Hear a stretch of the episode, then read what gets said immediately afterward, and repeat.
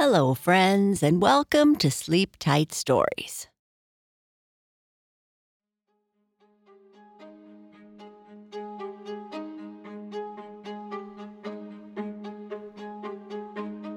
In this episode, we are going to continue with the magical Book of Dreams. In the last part, Esther was trying to read the book by candlelight, but her candle was never big enough. In this part, she is going to try again and see how much she can read before the candle burns out. She can't wait to see what new adventures she might read about.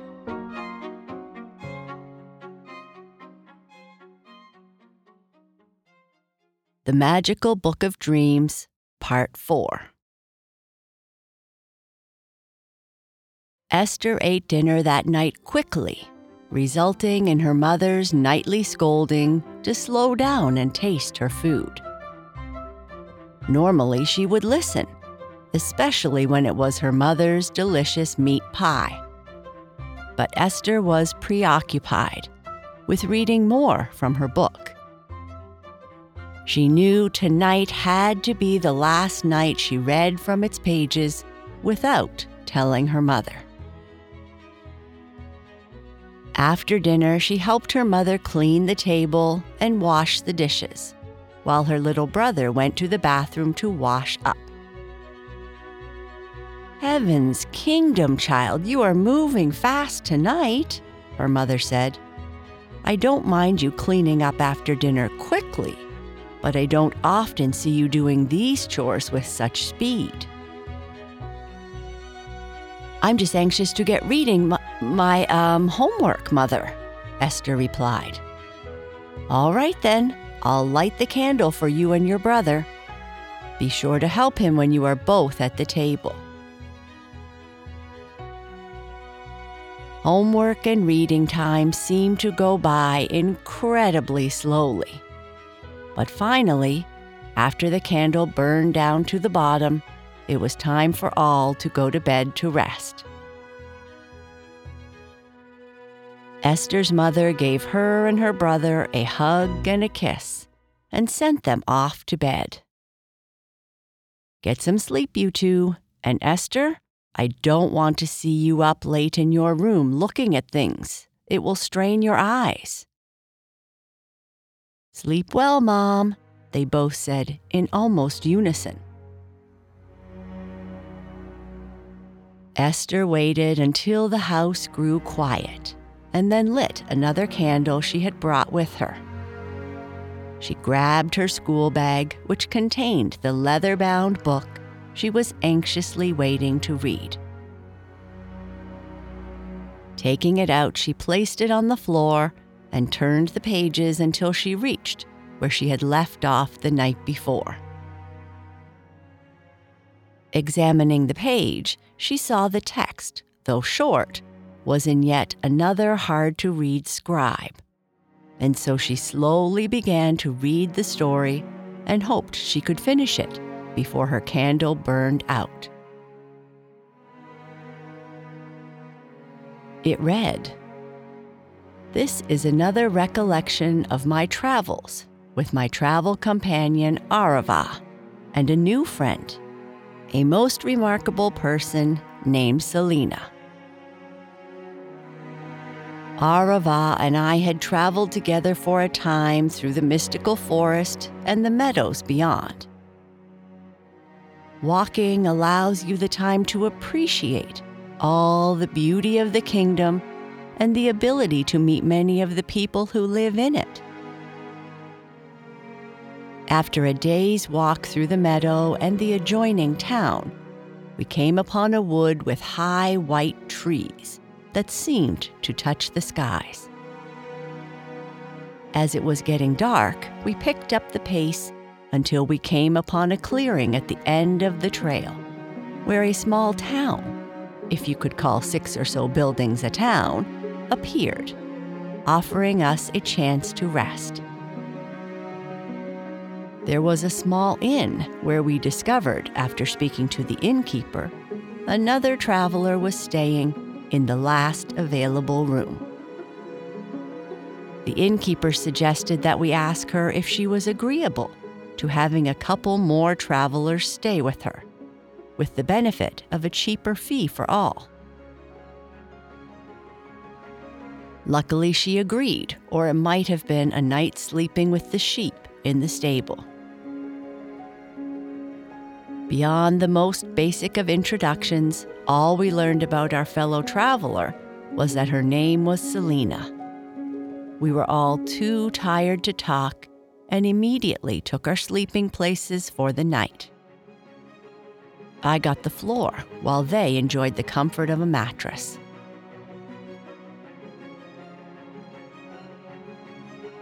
We all slept well that night, but upon waking in the morning, I felt completely out of sorts.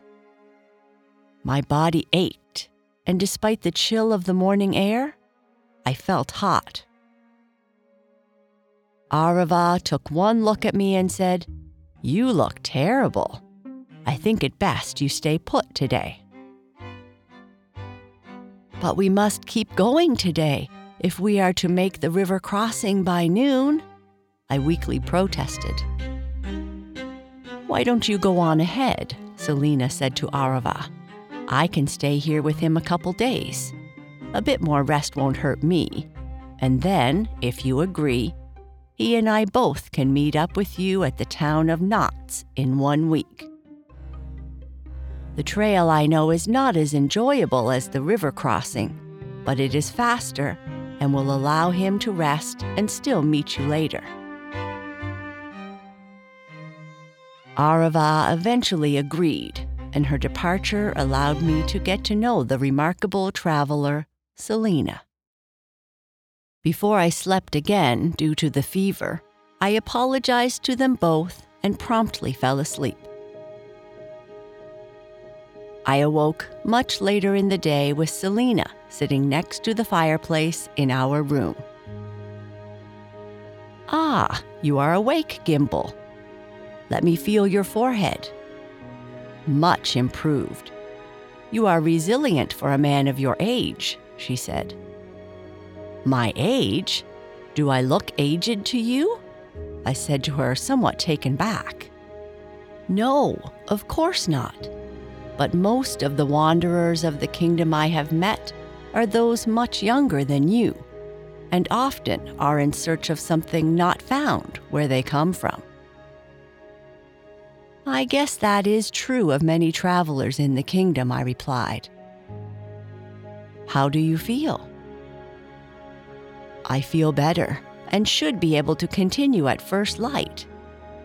Usually, I would be starving by night and my lack of hunger tells me I am not myself as of yet, but tomorrow is a new day. After a short period of me thanking her for her kindness and some small talk, I found myself asleep again. The next morning, I awoke with pain in my stomach. The pain of hunger was a good sign, and I got up washed, and changed into some clean clothes. Selina wasn't in the room, but I found her down in the kitchen eating, and I quickly joined her.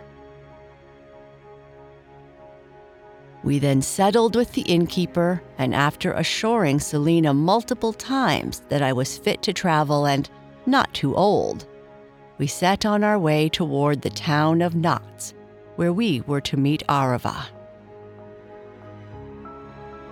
As we were walking on the trail that led outside of this small grouping of buildings in the middle of the forest, I asked her several questions. Questions to both pass the time in travel and also in an effort to get to know my new traveling companion. Let me tell you about myself in the form of a story. This will be a great way to pass the time, she said. Here is part of the story of Selina. Selina was a young, quiet girl when she first met the people of the mystical forest. She had just been handed an invitation to a birthday party, which she didn't want to attend. because she had such a hard time around strangers. Her mother didn't quite understand this and just thought that her quietness could be cured by more interaction with people and through making more friends. Because of their status in the kingdom, it was often expected at parties that Selina might dance. She hated dancing, not because of the music that the old people listened to, but because she always feared she would look silly in front of others. Her mother again didn't quite understand this either, telling her that she simply didn't have to dance if she didn't want to. Selina thought of pretending to be sick on the day of the party, but she could never lie to her mother. The next day, she had no school, so this young girl decided to go for a walk in the forest, close to her home, and think of a way to avoid going to the party. After she told her mother where she was going, she set off on her walk. While Selina was quiet around people, she felt completely at home when walking in the forest and soon relaxed as she walked amongst the trees, flowers, birds, and bees. She loved the fresh scents and would breathe deeply.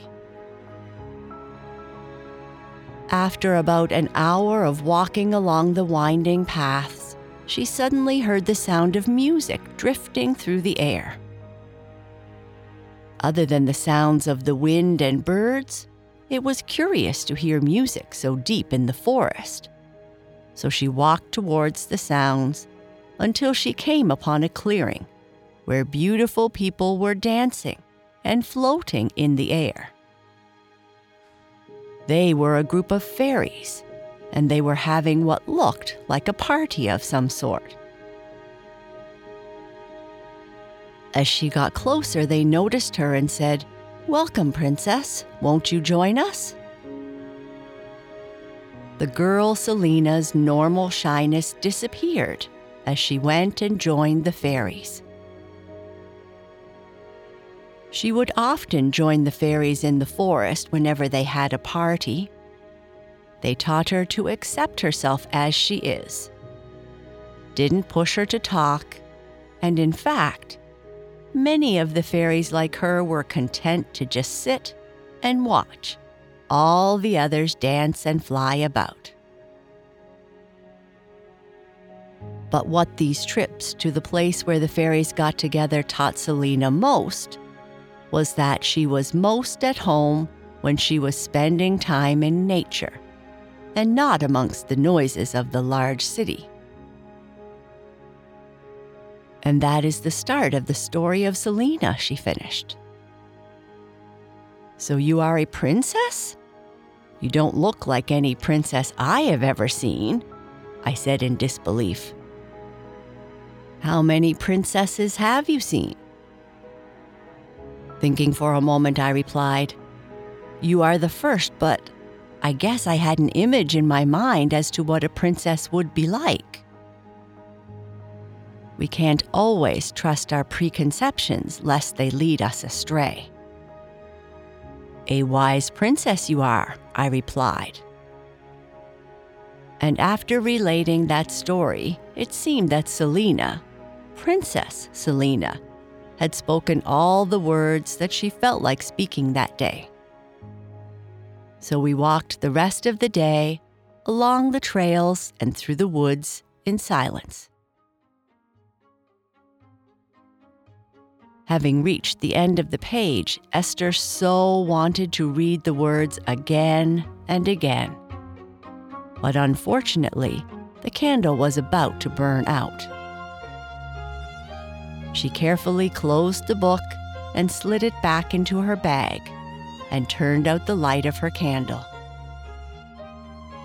She got into bed and tried to slow her breathing for sleep. But again, her mind was filled with the images of the world beyond of princesses and fairies, of hearty travelers, and of adventure. She saw images of her father and hoped that the book provided answers about his disappearance and the kingdom beyond. Esther eventually fell to sleep and didn't notice the sound of her mother walking back to her room after realizing that Esther was again up late reading.